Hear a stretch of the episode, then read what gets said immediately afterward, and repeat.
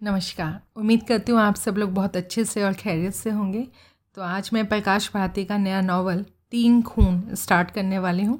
उम्मीद करती हूँ आप सब लोग इसे पसंद करेंगे और सुनेंगे इसे और अपने कमेंट्स भी देंगे।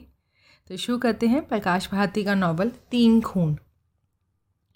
कमलकांत उस वक्त डांगरी पहने एक कार के नीचे लेटा हुआ था, जब पणजी से कोलवाल जाने वाली आखिरी बस मुश्किल से एक मिनट उसकी वर्कशॉप के सामने रुकने के बाद आगे बढ़ गई थी।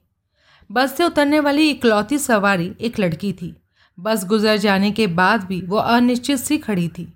उसके दाएँ बाएँ दो बड़े बड़े सूटकेस रखे थे और जिस ढंग से वो रह रह कर एक पैर से दूसरे पर पहलू बदल रही थी, उससे उसकी बेचैनी साफ़ ज़ाहिर थी। कार के नीचे लेटे कमलकांत को अपनी उस स्थिति में लड़की के गोरे पैरों के आसपास कसे ऊँची एड़ी के सफ़ेद सैंडल और घुटनों से तनिक ऊपर तक डेनिम की नीली जीन्स ही दिखाई दे रही थी। लेकिन वो विश्वासपूर्वक कह सकता था, उन पैरों सैंडल्स और जीन्स की स्वामिनी उसके लिए पूर्णतया अपरिचित थी। कमलकांत को अब ज़िंदगी में दो ही चीज़ों से खास लगाव रह गया था, अपनी मोटर वर्कशॉप और औरतें। और इन दोनों ही चीज़ों के मामले में उसे बराबर भरपूर कामयाबी हासिल हुई थी। ढाई साल के अरसे में गोवा के शिवोली नामक उस शहर की जितनी कारें उसकी वर्कशॉप में ठीक होने आई थीं, लगभग उतनी ही लड़कियाँ भी इस वक्फे में, उससे संपर्क में आ चुकी थीं। लेकिन जिस तरह अपनी वर्कशॉप में आई, हर एक कार की उसने कंप्लीट ओवरहॉलिंग नहीं की थी। ठीक उसी तरह अपने संपर्क में आई हर लड़की के साथ, उसने वो रिश्ता भी कायम नहीं किया था, जिसके लिए शीलता की दायरे की सबसे पहली और जोरी शर्त होती है। पूर्णतया एकांत। कमलकांत कारों और लड़कियों के मामले में समान रूप से अनुभवी था। वह कार का नुक्स ढूंढकर उसे ठीक करने में जितना माहिर था, उतनी ही महारत उसे लड़कियों का मिजाज भाप कर उसी के मुताबिक उनके साथ व्यवहार करने में भी हासिल थी। यही वजह थी कि ना तो कभी किसी कार के मालिक को उसे शिकायत करने का मौका मिला था और ना ही कभी ऐसी नौबत आई थी कि कोई लड़की उसका गला पकड़ती। उसके तमाम परिचित उसे एक मेहनती, होशियार और खुश मिजाज युवक समझते थे। जबकि लड़कियों की नज़र में वो एक ऐसा प्ले बॉय था, जिसने तमाम स्थानीय प्ले बॉयज़ की छुट्टी कर दी थी। कमलकांत कार के नीचे से निकला और तारीफी निगाहों से लड़की की ओर देखा। लड़की खूबसूरत थी, इंतहाई खूबसूरत। अपने हाथों में लगी कालिक पहुंचकर वो निसंकोच लड़की के पास पहुँचा। आप किसी का इंतज़ार कर रही हैं? उसने शिष्ट स्वर में पूछा। लड़की ने सहमति सूचक सर हिलाया हाँ हाँ वो भावहीन स्वर में बोली कमलकांत मुस्कुराया। एतराज़ ना हो तो मैं जान सकता हूँ किसका? टैक्सी का कमलकांत तब तक लड़की का सर से पाँव तक बारीकी से मुआयना कर चुका था। उसके चेहरे की खूबसूरती और अंगों की सुडोलता में कहीं कोई कमी उसे नज़र नहीं आई थी। वो मन ही मन उस सौंदर्य और आकर्षण का अद्भुत सम्मिश्रण की संज्ञा दे चुका था। लड़की का चेहरा हालाँकि पूरी तरह भावहीन था, लेकिन जिस ढंग से वो तंग कर खड़ी हुई थी और बार बार अपने कंधे पर झूलते चमड़े के हैंडबैग की तनी पर उंगलियाँ फिराने लगती थी, उससे लगता था कि वो बेचैनी से संकोच में घिरी हुई थी। कमलकांत उसे और ज़्यादा गौर से देखने पर विवश हो गया और जो बात उसे पहली नज़र नहीं आई थी, वो अब नज़र आ गई। लड़की की बड़ी बड़ी काली चमकीली आँखों में कुछ ऐसे भाव विद्यमान थे। मानो से दुनियादारी के बेहद तर्क तजुर्बों के लंबे दौर से गुजरना पड़ा था। आमतौर से टैक्सी इस तरफ़ से नहीं आती। उसके लिए आपको फ़ोन करना होगा। वो बोला, फिर तनिक रुकने के बाद कहा, मैं फ़ोन किए देता हूँ। बास्को को आने में करीब दस मिनट लग जाएँगे। तब तक आप बास्को अभी ज़िंदा है? मैंने तो सोचा था कि अब तक किसी ने उसे शूट कर दिया होगा। लड़की का स्वर और चेहरा पूर्वत भावहीन थे, इसलिए कमलकांत समझ नहीं सका कि उसने ये बात मज़ाक में कही थी या संजीदगी से। अलबत्त उसकी इस बात से ज़ाहिर था कि वो इस शहर से खासी परिचित थी। अगर आपको उसकी टैक्सी में जाने से ऐतराज़ हो तो मैं आपको लिफ्ट दे दूँगा। मैं सात बजे वर्कशॉप बंद कर देता हूँ और अभी आधा घंटा है। लड़की के चेहरे पर पहली बार संक्षिप्त सी मुस्कुराहट प्रकट हुई। आप यहाँ नए आए हैं? आ, वेल इतना ज़्यादा नया भी नहीं हूँ ढाई साल हो गए हैं। लड़की ने कमलकांत पर उचटती सी निगाह डाली। डांगरी पहनी होने के बावजूद उसके ऊँचे कद पुष्ट शरीर और मर्दाना खूबसूरती वाले व्यक्तित्व का अपना अलग आकर्षण था।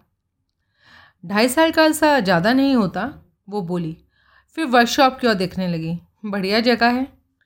कमलकांत को खाड़ी के सिरे पर स्थित अपनी वर्कशॉप पर गर्व था। दिन रात की कड़ी मेहनत के बाद ही वह उसे मौजूदा हालत में ला सका था। ढाई साल पहले जब वो यहाँ आया था, उस वक्त ये वर्कशॉप एक छोटे और खस्ता हालत शेड तक ही सीमित थी। काम में आने वाले पूरे औज़ार भी यहाँ नहीं थे, लेकिन अब उसकी काया पलट चुकी थी। नया और अपेक्षाकृत बड़ा शेड आधुनिक औजारों से लैस था। बराबर में एक स्टोल कम ऑफ़िस नुमा कमरा बना दिया गया था, जिसमें स्पेयर पार्ट्स का खासा स्टॉक रहता था।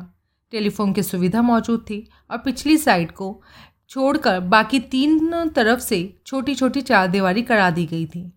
आसपास कोई पेट्रोल पंप नहीं था। अपनी सूझबूझ भाग दौड़ और प्रयासों से वो करीब छः महीने पहले खुदरा पेट्रोल, डीजल वगैरह बेचने का परमिट भी प्राप्त कर चुका था। वर्कशॉप के पिछड़वाड़े खाड़ी की तरफ़ उसने एक ऐसा घाट सा बनवा दिया था, जहाँ आकर मछुआरे अपनी फिशिंग बोट्स में डीजल भरवा सकते थे। काम में अपनी मदद के लिए उसने तीन लड़के भी रखे हुए थे, जिन्हें वो कुशल मैकेनिक बना चुन चुका था। और जो सुबह नौ बजे से शाम छः बजे तक काम में उसका हाथ बटाया करते थे। सवारी के लिए एक पुरानी जीप भी उसके पास थी। धन्यवाद, ये अच्छी लोकेशन है, मेन रोड पर है, और शहर भी यहाँ से ज़्यादा दूर नहीं है, वो बोला। आप मेरे ऑफ़िस में आराम से बैठिए, मैं अपना हुलिया सही करके वर्कशॉप बंद कर दिए देता हूँ। फिर आपको अपनी जीप से पहुँचा दूँगा। नहीं, बेहतर होगा कि आप बॉस्को को फ़ोन कर दीजिए। कमलकांत अपने ऑफ़िस की ओर बढ़ गया। जब वो फ़ोन करने के बाद बाहर निकला, लड़की वर्कशॉप के शेड के पास अपने एक सूट केस पर बैठी दिखाई दी।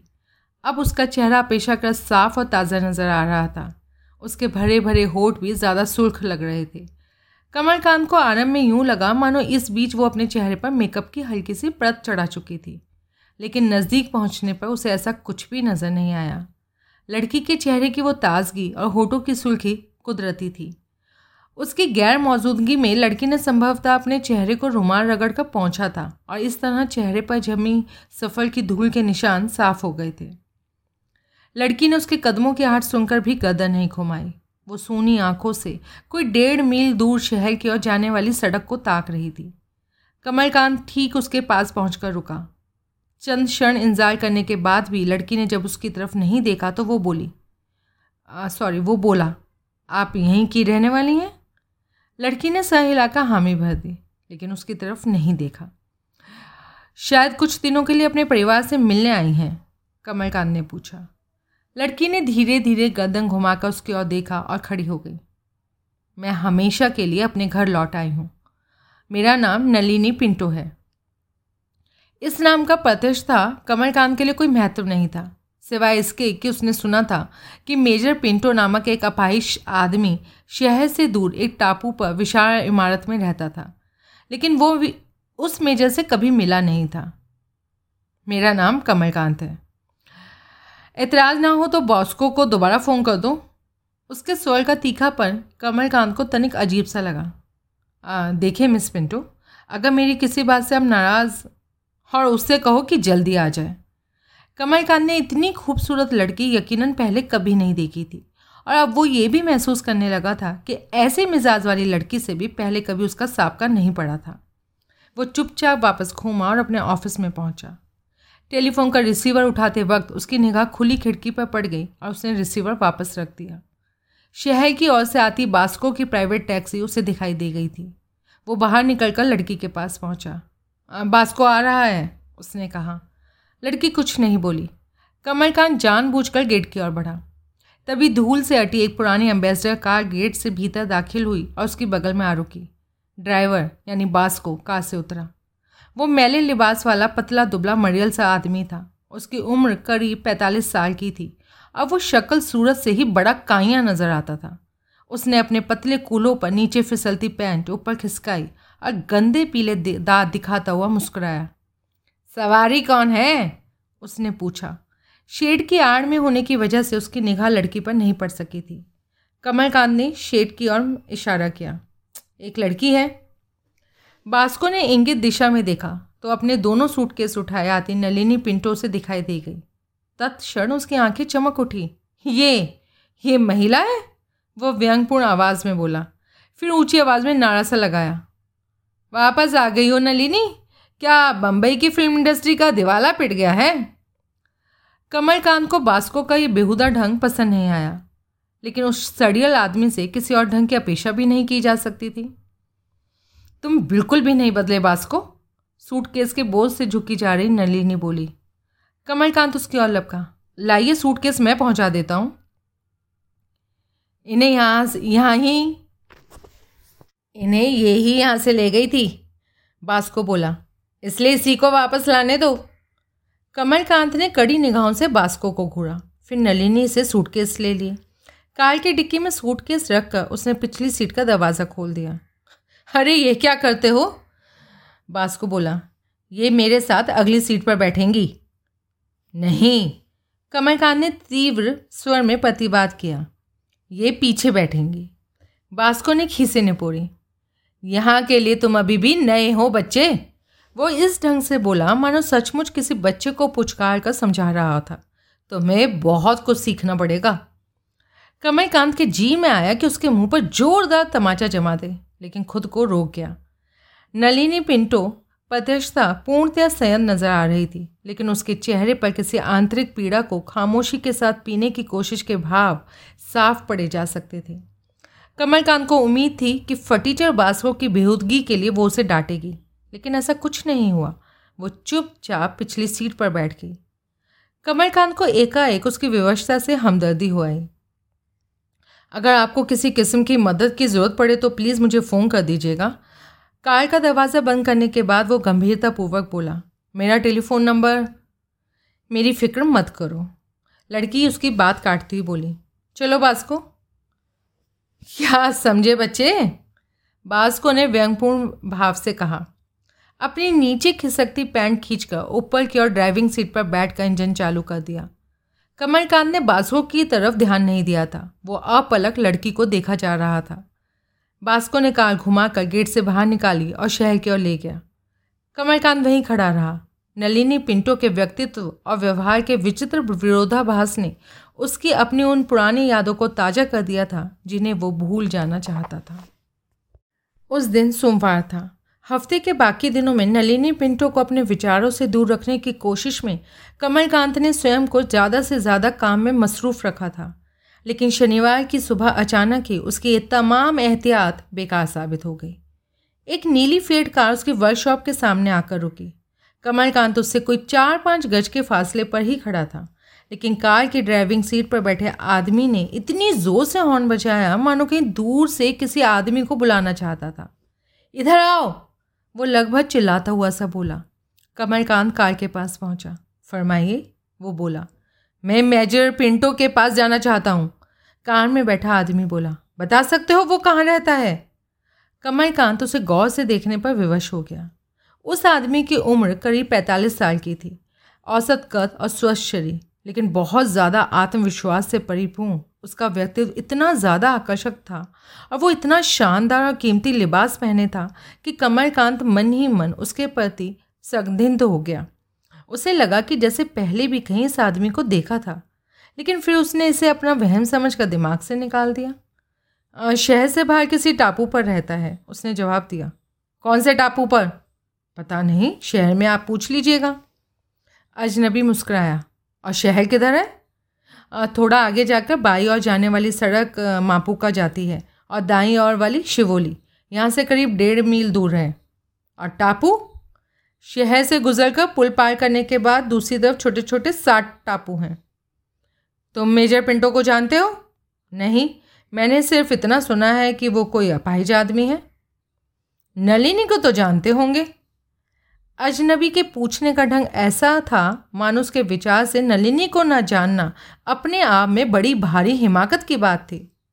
नहीं कमलकांत ने जवाब देकर पूछा, वो कौन है? मेजर की बीवी?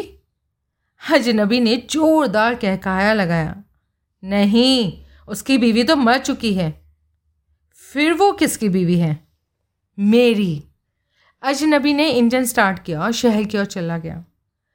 कमलकांत देर तक नलिनी के बारे में सोचता रहा। उसके पति से हुई मुलाकात ने उसे समझने पर मजबूर कर दिया था कि नलिनी की उस दिन की हालत की वजह काफ़ी हद तक उसका भयभीत होना था। कोई दो घंटे बाद वो जब वही नीली फेट वापस लौटकर सीधी पणजी की ओर जाती दिखाई दी। कमलकांत उस वक्त भी कुछ अनमना सा था। एक बार फिर उसे ऐसा ही महसूस हुआ था कि इस आदमी को पहले भी देखा था। लेकिन कहाँ? उसे याद नहीं आ सका। दोपहर बाद तक भी वो काम में मन नहीं लगा सका तो उसने हाथ मुँह धोकर कपड़े बदले और जॉन को बुलाया। गर्मी बहुत ज़्यादा है, मैं घर जा रहा हूँ और तुम वर्कशॉप बंद करके शाम को चाबियाँ साथ ही ले जाना। करीब चौबीस वर्षीय जॉन हेड मैकेनिक था। उसने चिंतित आँखों से कमलकांत की ओर देखा, लेकिन गर्मी से तो आप कभी नहीं घबराते, बॉस। बात क्या है? आप कुछ परेशान नज़र आ रहे हैं? वो बोला कमलकांत को ये सोच कर तनिक खींच सी आ गई थी कि जॉन उसकी बेचैनी को भाप गया था। कोई परेशानी नहीं है। क्या मुझे गर्मी में आराम करने का हक नहीं है? बिल्कुल है, बॉस। बराबर है। कमलकांत ऑफ़िस से निकलकर अपनी जीप की ओर चल दिया। जॉन भी सब कुछ आता सा उसके साथ चल रहा था। एतराज़ ना हो तो एक बात बोलूँ, बॉस? कमलकांत टिका बोलो। शहर में एक अफवाह फैली हुई है। कमलकांत ने उसे घूरा। क्या? बास्को को तो आप जानते ही हैं, कितना गलत आदमी है। अव्वा क्या है, जॉन? बास्को का कहना है कि आपने नलिनी पिंटो को महिला कहा था। कमलकांत ने असमंजसता पूर्वक उसकी ओर देखा। तो क्या हुआ इसमें? दरअसल उसका मतलब था कि नलिनी पिंटो इस काबिल नहीं है कि उसे इस तरह सम्मानित ढंग से पुकारा जाए। हो, कमलकांत ने करवाहट से कहा, उस घनौने आदमी को बकने दो। वो नहीं जानता कि सभ्यता और शिष्टाचार किसे कहते हैं। लेकिन सर, उसने और भी बकवास की है। क्या? वो कहता है कि आपका नलिनी से तगड़ा इश्क चल रहा है। मैं जानता हूँ ये सब झूठ है, लेकिन कमलकांत अपनी जीप की ड्राइविंग सीट पर बैठ चुका था। हाँ ये सब झूठ है, जॉन। लेकिन अगर ये सच होता, तब भी क्या फ़र्क पड़ना था? बड़ा भारी फ़र्क पड़ेगा, बॉस। जॉन गंभीरतापूर्वक बोला। आप यहाँ के लोगों को अच्छी तरह नहीं जानते। आप यहाँ नए आए हैं और अपने धंधे को पूरी तरह कामयाब बनाना चाहते हैं। आपकी अब तक की कामयाबी को देखते हुए आपके लिए ऐसा करना ज़्यादा मुश्किल नहीं है, क्योंकि यहाँ के लोग आपको पसंद करते हैं, इसलिए आपसे सहयोग करते हैं। लेकिन अगर इन्हीं लोगों ने आपको नलिनी पिंटो के साथ घूमते, फिरते देख लिया तो ये सब आपका बाइकआउट कर देंगे। आपका स्थानीय धंधा चौपट हो जाएगा। आपको मिलने वाला बैंक लोन क्रेडिट पर माल वगैरह तमाम सहूलतें ख़त्म हो जाएँगी। अनायास ही कमालकांत की मुठ्ठियाँ भिज गईं। ढाई साल पहले भी कई बार लोगों ने इसी तरह उस पर दबाव डाला। उसे समझाने की कोशिश की थी, उसे क्या करना चाहिए और क्या नहीं करना चाहिए। लेकिन ऐसे किसी भी दबाव के सामने वो कभी नहीं झुका। उसने हमेशा वही किया था जो उसकी अपनी निगाहों में उचित था। मैं कोई बच्चा नहीं हूँ, जॉन। वो दृढ़तापूर्वक बोला, मेरी उम्र तीस साल है। अपना अच्छा बुरा समझने की पूरी तमीज़ मुझमें है, इसलिए मैं वही करूँगा जो मुझे अच्छा लगेगा। फिर तनिक रुक कर मुस्कुराया, सलाह के लिए धन्यवाद। तुम्हारी जानकारी के लिए बताता हूँ। सुनो, मैं किसी के दबाव या धमकी में आकर झुक जाने वाला आदमी नहीं हूँ। खैर छोड़ो, ये बताओ उस लड़की में ऐसी क्या खराबी है जो यहाँ के लोग उससे इस कदर नफरत करते हैं? उसमें का, तमाम खराबियाँ हैं, बॉस। करीब छः साल पहले उसकी माँ का देहांत हो गया था। फिर दो साल बाद, यानी अब से चार साल पहले, वो अपने अपाहिज बाप को छोड़कर यहाँ से भाग गई। क्योंकि मेजर की पेंशन की रकम में वो ऐश नहीं कर सकती थी जो करना चाहती थी। सिर्फ़ यही बात है और भी दर्जनों बातें हैं, बॉस। अगर हज़ारों बातें हों, तब भी किसी खूबसूरत जवान लड़की को मैं सिर्फ़ इसलिए गलत करार नहीं दे सकता, जॉन क्योंकि उसने अपने अपाहिज बाप के साथ ज़िंदगी भर बंधे रहने के खिलाफ बगावत कर दी थी। अगर उसके बाप को सहूलियतें चाहिए तो उस लड़की को भी अपने ढंग से एंजॉय करने का हक है। बल्कि दूसरों के मुकाबले उसे ज़्यादा हक है, क्योंकि उस जैसी लड़कियाँ पिंजरे में बंद करके रखने के लिए नहीं होती। जॉन कुछ नहीं बोला, बस पल के झपका कर रह गया। कमलकांत ने जीप स्टार्ट की और गेट से बाहर आकर शहर की ओर ड्राइव करने लगा। मालगांव की खाड़ी के किनारे पर स्थित शिवोली, मछली व्यवसाय के प्रमुख केंद्रों में से एक था। दो तरफ़ दलदल से घिरा होने की वजह से वहाँ सैलानी ज़्यादा नहीं पहुँच पाते थे। दलदल इतनी खतरनाक थी कि मछुआरों के अलावा अन्य कोई वहाँ से गुजरने का साहस नहीं कर सकता था। एक ही मेन रोड के दोनों ओर बसे शिवोली से सूर्योदय और सूर्यास्त का बड़ा ही मोहक दृश्य दिखाई पड़ता था। शहर से दूर मौजूद ये छोटे छोटे सातों टापू उस वक्त ऐसे नज़र आते मानो विशाल नीली चादर पर सात पन्ने रख दिए गए थे। शहर से उन टापुओं पर आने के लिए एक पुल से गुजरना होता था। कमलकांत ने उसी पुल के पास वाली बार के सामने जीप रोकी। उस तरफ़ खाड़ी के एकदम सिरे पर वो शहर की आखिरी इमारत थी। कमलकांत जीप से उतरकर बार में दाखिल हुआ। बार का मालिक जोसफ, अधेड़ उम्र का गुआनी था। वो बहुत ही खुश मिजाज और नेक दिल इंसान था। कमलकांत के व्यक्तित्व, सूझबूझ और मेहनती स्वभाव की वजह से जोसफ उसे पसंद करता था। उम्र में काफ़ी फ़र्क होने के बावजूद दोनों आपस में हम उम्र, दोस्तों की भांति बेतकल्लुफ़ रहते थे। जोसफ उस वक्त काउंटर साफ़ कर रहा था बार में कोई ग्राहक नहीं था। आओ आओ, मैं कई दिनों से तुम्हारा इंतज़ार कर रहा हूँ, कहाँ गायब हो गए थे? कमलकांत एक स्टूल पर बैठ गया। क्या हाल है जोसफ?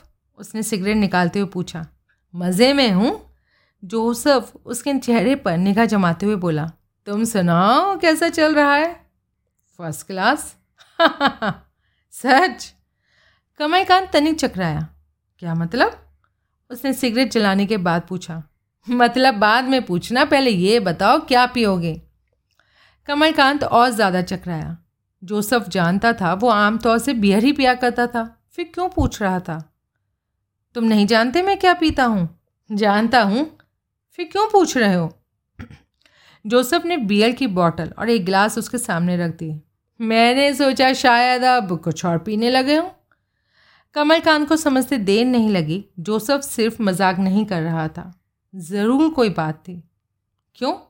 उसने गिलास में बियर डालते हुए पूछा। अब क्या कोई खास बात हो गई है? सारे शहर में तुम्हारे चर्चे हैं और तुम मुझसे पूछ रहे हो? कमलकांत अब उसका आशय समझ गया। हो ये बात है। हाँ यही बात है। क्या ये सच नहीं? कमलकांत ने गहरी सांस ली। नहीं, वो बियर का बड़ा सा घूट भरने के बाद बोला, यानी तुम्हारा नलिनी पिंटो से कोई चक्कर नहीं चल रहा? नहीं। जोसफ ने विचारपूर्वक उसे देखा। इसका मतलब जो कुछ मैंने सुना वो गलत है? कमलकांत ने बियर का गिलास खाली करके नीचे रख दिया। हाँ वो बोला फिर सिगरेट का गहरा कश लेने के बाद पूछा तुम्हें यकीन नहीं? आ, मज़ाक की बात दूसरी है कमल जोसफ संजीदगी से बोला। वरना तुम अच्छी तरह जानते हो मैं कहीं सुनी बातों पर यकीन नहीं करता। ये बात शुरू से मेरे गले के नीचे नहीं उतर रही थी। तो फिर सीधे सीधे क्यों नहीं पूछ लिया था? आदत से जब मजबूर हूँ कमलकांत ने गिलास में और बियर डाली। तुम्हें इस बारे में किसने बताया, जोसफ? उसने पूछा। बास्को ने? जोसफ ने सहमति सूचक सहलाया। हाँ मैं समझता हूँ ये अफवाह भी उसी की फैलाई हुई है। उसका ऐसा करने की वजह बता सकते हो? वो साला हलकट शू से ये समझता है। नलिनी के साथ सारा शहर ऐश कर चुका है। उसे वो हासिल नहीं हुई। बस यही वजह है। जोसेफ ने कहा और फिर थोड़ा रुकने के बाद बोला, वो कमीना, पूरा सांप है। तुम उसके मुँह मत लगना, कमल। उसमें हालाँकि जान तो एक मच्छर जितनी है, लेकिन वो हराम ज़्यादा इधर की उधर लगाकर फसाद खड़ा कराने में पूरा माहिर है। खैर, कुछ भी सही जो सब मानना पड़ेगा, लड़की है जोरदार। कमलकांत ने और ज़्यादा जानकारी हासिल करने की नीयत से उसे प्रोत्साहन दिया।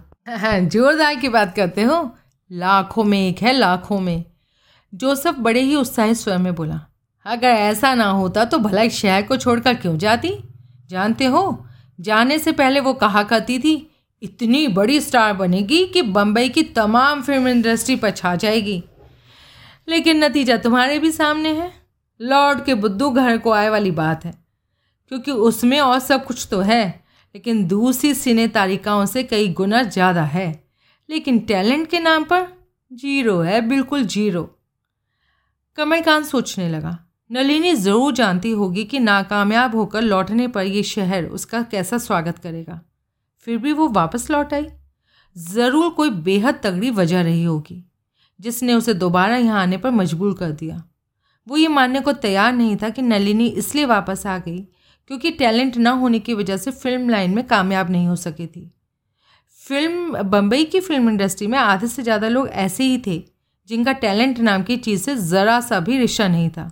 फिर भी ऐश कर रहे थे। क्या उसके नाकामयाब होकर लौटने की वजह से ही हर कोई उसके सर पर सवार होने को तैयार है? उसने पूछा। इस जैसे शहर के लिए इतना ही काफ़ी है। तुम्हारी बातों से तो ऐसा लगता है, जोसफ। कमलकांत उसे और ज़्यादा प्रोत्साहन देते हुए बोला। जैसे वो लड़की शहर के हर आदमी के साथ हम बिस्तर हो चुकी हो। जोसफ मुस्कुराया। ऐसा समझने वाले तुम पहले आदमी नहीं हो, वो बोला। चार साल पहले जब ये लड़की यहीं थी, शहर का कोई आदमी ऐसा नहीं था जो ये नहीं समझता था। हर एक का यही ख्याल था कि सिर्फ़ उसके अलावा बाकी सब नलिनी के साथ मौज मेला कर चुके हैं। लेकिन मैं यकीनी तौर पर जानता हूँ, हकीकत नहीं है ये सब। अलबत्ता ये बिल्कुल सच है कि उस उस वक्त हर कोई इस लड़की को पाने के लिए मरा जा रहा था। जब किसी की भी दाल नहीं गली तो सबने अपने दिल की भड़ास निकालने के लिए और दूसरों पर रौब मारने के लिए एक एक करके करीब दो दर्जन आदमियों ने नलिनी को हासिल कर चुकने के मनगढ़ंत किस्सों का खुले आम प्रचार करना शुरू कर दिया था। बस बात फैल गई और एक मिनट कमलकांत ने टोका।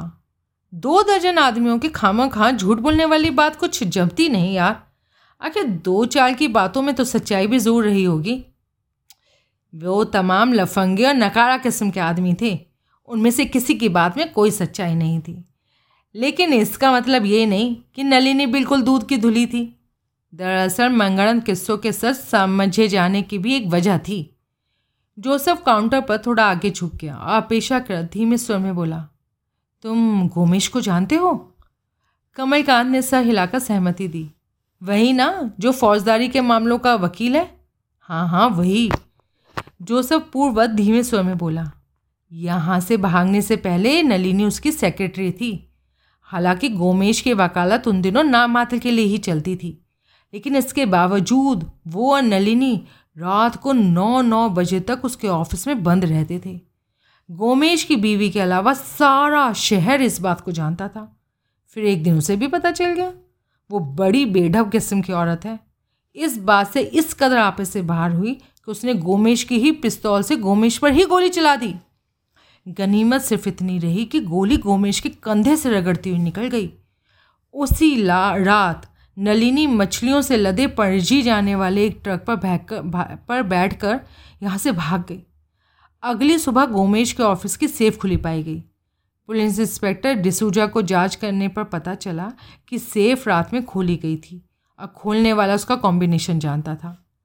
गोमेश और उसकी बीवी के अलावा जिस तीसरे व्यक्ति को कॉम्बिनेशन की जानकारी थी, वो थी नलिनी पिंटो।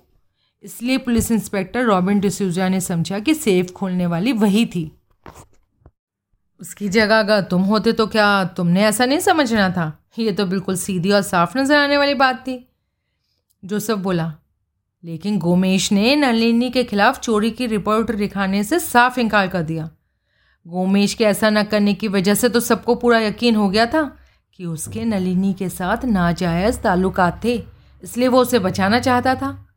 मगर बात ख़त्म होने के बजाय और भी बहुत ज़्यादा बढ़ गई, क्योंकि गोमेश की बीवी मारिया रॉबिन डोसिजा की छोटी बहन है।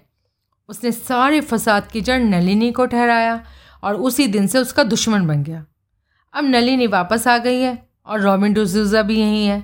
इसलिए देर सवेर लड़की की शामत ज़रूर आएगी। इसका मतलब है, डिसूजा उसे किसी झूठे केस में फंसा देगा। कुछ ना कुछ तो ज़रूर करेगा। वो चुप बैठने या भूल जाने वाला आदमी नहीं है। इसलिए मैंने तो लेकिन मैंने तो सुना है वो बड़ा ही कर्तव्य पारायण, कुशल और ईमानदार पुलिस है। तुमने ठीक से ही सुना है। ऐसा होने के अलावा वो बेहद महत्वाकांक्षी भी है। उसकी सर्विस के पाँच या चार साल बाकी हैं और रिटायर होने से पहले वो पदोन्नति पाने के लिए मरा जा रहा है। उसके लिए दिक्कत की बात यह है कि पूरी सर्विस में कोई ऐसा बड़ा मामला उसके हाथ ही नहीं लगा कि अधिकारियों का ध्यान अपनी तरफ़ आकर्षित कर सके। दूसरी बार इस थाने में उसकी पोस्टिंग हुई और लगता है इस दफ़ा भी बेचारे को निराश ही यहाँ से जाना पड़ेगा। तो क्या नलिनी को किसी झूठे केस में फंसाने से उसकी महत्वाकांक्षा पूरी हो जाएगी? भाई, मैंने तो ये नहीं कहा। फिर? देखो, मान लो, उसके हाथ कोई ऐसा बड़ा केस लग जाता है, जिसमें फंसने के बाद नलिनी का बच पाना नामुमकिन हो तो वो ऐसा मौके को हरगिज़ तो नहीं छोड़ेगा। वैसे भी जाति दुश्मनी की वजह से वो जब चाहे उसे परेशान कर सकता है। कमलकांत उसके इस विचार से सहमत नहीं था। रॉबिन डिसूजा जैसे जिम्मेदार पुलिस इंस्पेक्टर से ऐसी ऊँची हरकत की अपेक्षा नहीं की जा सकती थी। लेकिन इस बात से भी इनकार नहीं किया जा सकता था कि अगर वो चाहे तो नलिनी को किसी बखेड़े में फंसाना उसके लिए मुश्किल ज़रा भी नहीं था। और इस बात को नलिनी भी बखूबी समझती होगी। फिर उसने जानते बूझते हुए यहाँ वापस लौटने की बेवकूफ़ी क्यों की? इसकी तो सिर्फ़ एक ही वजह हो सकती थी।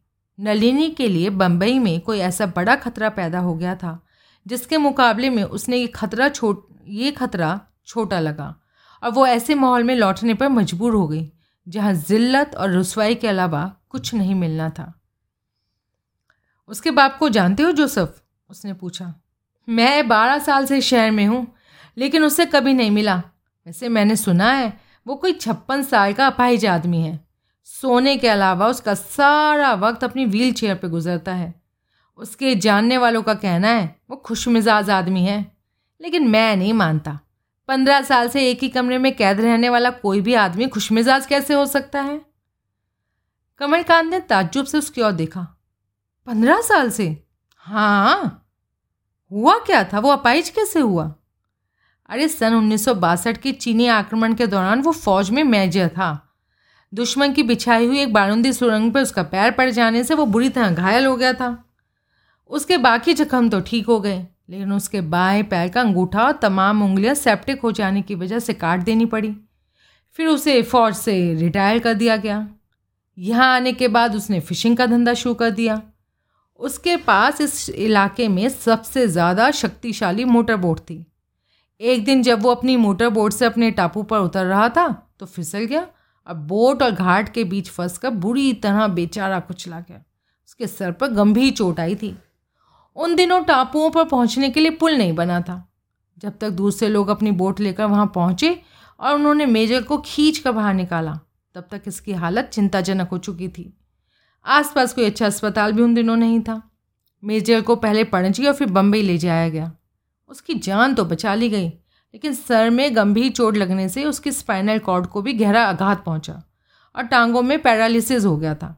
इस तरह बेचारा मेजर पिंटो हमेशा के लिए अपाइज हो गया। उसकी बीवी। वो कोई छः साल पहले मर चुकी है। उसे मैंने कई बार देखा था। पढ़ी लिखी और बहुत ही समझदार किस्म की औरत थी। शक्ल, सूरत कद बुत और खूबसूरती में बिल्कुल नलिनी जैसी थी। वो गुआनी थी? नहीं, पंजाबी थी। मेजर ने अपने किसी अफसर की बेटी के साथ लव मैरिज की थी। अच्छा ये बताओ, नलिनी के बम्बई चले जाने के बाद चार साल तक मेजर की देखभाल किसने की थी? डिमेलो ने वो कौन है? मेजर का एक पुराना नौकर है। तो क्या वो अब भी मेजर के पास रहता है? और जाएगा कहाँ मुफ्तखोर? एक अपाहिज दूसरा मुफ्तखोर, जोड़ी बढ़िया है। ठीक उसी क्षण बाक्स को बाहर, बार में दाखिल हुआ। कमलकांत के आखिरी शब्द उसने भी सुन लिए थे। कान है बढ़िया। वो अपनी पैंट ऊपर खिसकाता हुआ शरारती ढंग से बोला, नलिनी पिंटो! और कमलकांत की बगल में पड़े स्टूल पर बैठ गया। कमलकांत को ताप तो आ गया, लेकिन उसने उस फटीचर आदमी के मुँह लगना मुनासिब नहीं समझा। एक विस्की और दो जोसफ वो बास्को की मौजूदगी को सरासर नज़रअंदाज करता हुआ बोला। जोसफ ने काउंटर से खाली बोतल उठाई और उसकी जगह दूसरी बोतल खोलकर रख दी। लगता है टूरिस्ट आने शुरू हो गए। बास्को की वजह से जोसेफ ने बातचीत का विषय बदलते हुए बोला, आज सुबह मैंने नीली फेड कार देखी थी। बड़े आकर्षक व्यक्तित्व वाले एक आदमी उसे चला रहा था। मैंने भी देखा था उसे। बास्को हस्तक्षेप करते हुए बोला, मैंने उससे बातें भी की थी। और खीसे निपोड़ते हुए पूछा, जानते हो किसको ढूंढ रहा था? तुम जाकर अपना काम क्यों नहीं करते? तुम्हारी बदबू से मेरा सर फटने लगा है। जोसेफ उसे डांटते हुए बोला, लेकिन बास्को ने उसकी तरफ़ ध्यान नहीं दिया। वो आदमी नलिनी पिंटो को ढूंढा था। वो कमलकांत को कोहनी से ठोका लगाते हुए बोला, उसने मुझे बताया था, वो तुमसे भी मिला था, और तुमने उससे कहा था कि नलिनी पिंटो का कभी नाम भी नहीं सुना। तुम बड़े उस्ताद हो, उल्टा उसी से पूछ रहे थे नलिनी कौन है? कमलकांत अपना ग्लास काउंटर पर रख बास्को की तरफ़ मुड़ा। अगर तुम ढंग की बातें नहीं कर सकते बास्को तो बेहतर होगा कि चुपचाप बैठो। जवाब में बास्को ने पुनः खीसे निपोड़ दी। सच बात, बेढंगी लगती है बरखुरदार वो आँखें मारता हुआ बोला, वैसे नलिनी के साथ तुम जो खिचड़ी पका रहे हो ना, उसे छुपाए रखने के लिए मैं तुम्हें दोष नहीं देता। बस इतना चाहता हूँ, उस खिचड़ी में मुझे भी हिस्सा ज़रूर दे देना, क्योंकि उस जालिम के हुस्न पर फिदा होने वाले तुम ही पहले आदमी नहीं हो। उस खूबसूरत जिस्म के तलबगारों की गज भर लंबी लिस्ट में इस नाचीज़ का नाम तुमसे बहुत ऊपर है, इसलिए उस पर तुमसे पहला हक मेरा। अचानक कमलकांत के दिमाग में गुस्से को ज़बरदस्त लहर दौड़ गई। वो और ज़्यादा बर्दाश्त नहीं कर पाया और अगले ही क्षण वो हो गया जो वो किसी भी कीमत पर नहीं करना चाहता था और जिसे ना करने की ढाई साल पहले वो बाकायदा कसम खा चुका था। उसका मुट्ठी की शक्ल में बंधा दाया हाथ अपने आप में उसके जिस्म की पूरी ताकत समेटे, तेज़ी से बास्को के चेहरे की ओर लपका। कमलकांत को फ़ौरन अपनी गलती का एहसास हो गया, लेकिन तब तक देर हो चुकी थी। वजनी घूसा बास्को की नुकीली ठोड़ी पर पड़ा। पल भर के लिए उसके चेहरे पर गहन आश्चर्य के भाव दिखाई दिए। फिर उसका हल्का फुल्का जिस्म स्टूल से उछला। उसका सर काउंटर के किनारे से टकराने से बाल बाल बचा। फिर वो दूर फर्श पर जा गिरा और निश्चल पड़ा रह गया। कमलकांत स्टूल से खड़ा हो गया। वो सर से पाँव तक काँप रहा था। हो जोसफ बड़बड़ाया। इतना प्रचंड घूसा मैंने कभी किसी को मारते नहीं देखा बाय गॉड जोसफ, इसे देखो यार। कमलकांत फंसी सी आवाज़ में बोला। जल्दी करो, प्लीज़ देखो यार, क्या ये ठीक है? जोसफ ने पानी का भरा जग उठाया। काउंटर के पीछे से निकला। और बेहोश पड़े बास्को के ऊपर झुक गया। घबराओ मत, वो कमलकांत की ओर पलट कर बोला। सिर्फ़ बेहोश हुआ है? फिर उसके कांपते हाथों की ओर इशारा किया। लेकिन लगता है तुम्हारे हाथों में चोट आई है? नहीं कमलकांत कड़वाहट भरे स्वर में बोला। काश मैंने इसे बहुत पहले ही तोड़ दिया होता। जोसफ ने जग का पानी बास्को के सर पर उलट दिया, लेकिन कमलकांत परिणाम देखने के लिए वहाँ नहीं रुका। वो बाहर से निकल गया और बाहर खड़ी अपनी जीप में आ गया। कमलकांत को अपनी इस हरकत पर जितना अफसोस था, उससे ज़्यादा उसे खुद पर गुस्सा आ रहा था। वो आया क्यों? यहाँ बैठा क्यों? अब बास्को की बात बर्दाश्त क्यों नहीं हुई? अगर नलिनी के बारे में सुनी गई बातों पर एतबार किया जाए तो वो इस काबिल नहीं थी कि उसकी हिमायत की जाती। वो पक्का अहद कर चुका था कि कभी किसी पर हाथ नहीं उठाएगा। अपने इस बात पर उसने ढाई साल तक अमल भी किया था। इस दौरान अपनी जाति वजह से माल कुटाई की नौबत आने पर भी वो हमेशा हाथ जोड़कर वक्त को टालता रहा। लोगों ने उसे डरपोक कहा, मगर उसने बुरा नहीं माना। बुरी से बुरी बात भी वो हंसकर टाल गया था। और अब एकाएक वो इस कदर आपे से बाहर हो गया कि बेहुदा शहर की घटिया बार में एक बदनाम लड़की की खातिर एक घरने टैक्सी ड्राइवर पर हाथ उठाने की बेवकूफ़ी कर बैठा। आखिर उसे हो क्या गया था? क्या उस लड़की से उसे सचमुच कुछ लगाव हो गया था? क्या बास्को ने ठीक कहा था? क्या वो सचमुच नलिनी के जिस्म को पाने का ख्वाहिशमंद था? कमलकांत इन्हीं विचारों में घिरा बैठा, पुल की ओर ताक रहा था। सहसा उसकी निगाह पुल पर आते एक विशाल काय आदमी और उसके साथ वाली स्थूल काय स्त्री पर पड़ी। उसने उनकी ओर हाथ हिला दिया। वो दोनों मछुआरा जॉनी और उसकी बीबी थे। जॉनी उसका बंधा हुआ ग्राहक था। उसकी वर्कशॉप में के पीछे घाट पर अपनी मोटर बोट में डीजल डलवाने आता रहता था। पिछले कुछ दिनों से उसकी आर्थिक स्थिति ठीक नहीं थी, इसलिए उसकी तरफ़ कुछ ज़्यादा ही उधार हो गया था। लेकिन सभी मछुआरे लेन देन के मामले में बड़े खड़े थे, इसलिए कमलकांत कभी उससे तकाजा नहीं करता था। जब उनके पास पैसे आते, वो खुद ही दे जाया करते थे। दोनों उसकी जीप के पास आ पहुँचे। लगता है इस दफ़ा अपनी रकम की फ़िक्र बढ़ गई? जॉनी बोला कमलकांत जबरन मुस्कुराया, नहीं, जॉनी, तुम्हें आते देखा तो बुला लिया था। जानता हूँ, अगर ऐसा ना होता तो तुम यहाँ जम नहीं सकते थे। तुम्हारी मिलनसारिता और ईमानदारी ने मुझे तो जैसे खरीद लिया है, दोस्त। धंधा कैसा चल रहा है, जॉनी? ठीक ही है, लेकिन बहुत ज़्यादा अच्छा नहीं है। और आजकल दलदल कैसी है? सूख गई है? जॉनी बोला। पहले कभी इतनी खुशकी इस इलाके में मैंने नहीं देखी थी।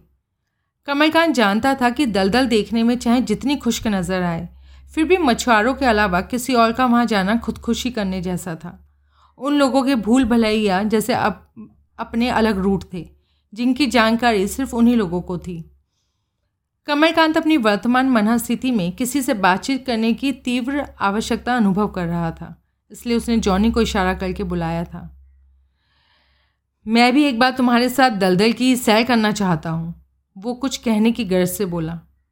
जॉनी ने गौर से कमलकांत को देखा। जब उसे यकीन हो गया कि वो मज़ाक नहीं कर रहा था तो जॉनी मुस्कराया। जब चाहो मैं तुम्हें ले जा सकता हूँ। हम लोग तो वहीं रहते हैं। उस एकांत जगह की भी अपनी खूबसूरती है। अपना अलग आकर्षण है, जिसे सिर्फ़ हम मछुआरे ही समझ सकते हैं। शायद यही वजह है कि हमारे अलावा कोई और वहाँ जाना नहीं चाहता। खैर, तुम जब कहोगे मैं तुम्हें घुमा दूँगा। शुक्रिया। मैं जल्दी ही किसी दिन प्रोग्राम बनाऊँगा। ज़रूर बनाना। तुम जितनी कड़ी मेहनत करते हो, उसे देखते हुए तुम्हारे लिए सैर सपाटा भी ज़रूरी है। जॉनी ने अपनी पत्नी का इशारा किया। ये खाना बहुत बढ़िया बनाती है। इसके हाथ की बनी मछली और केकड़े खाओगे तो सब कुछ भूल जाओगे। कमलकांत मुस्कुराया। तब तो मैं ज़रूर चलूँगा। जॉनी जाने के लिए बढ़ा, फिर ठिठक गया और विचारपूर्वक कमलकांत की ओर देखने लगा। तुम बास्को को जानते हो? वही गंदा और मरियल सा आदमी जो टैक्सी चलाता है। कमलकांत ने प्रश्नात्मक दृष्टि से उसकी ओर देखा। हाँ जानता हूँ, लेकिन तुम किस लिए पूछ रहे हो? मैं जानना चाहता हूँ, उस टैक्सी ड्राइवर को मोटर बोट की क्या ज़रूरत हो सकती है? क्या मतलब? कमलकांत ने असमंजसता पूर्वक उससे पूछा। कल उसने मेरे छोटे भाई पीटर की मोटर बोट किराए पर लेने की कोशिश की थी। हालाँकि वो बतौर किराया उतनी ही रकम देने को तैयार था जितनी की मोटर बोट की कीमत है। लेकिन पीटर को अपनी मोटर बोट से बहुत लगाव है, इसलिए उसने साफ़ इनकार कर दिया। उसने अच्छा किया बास्को ने उसे किराए के नाम पर एक पैसा भी नहीं देना था। किराया तो सारा ही पेशगी मिल रहा था।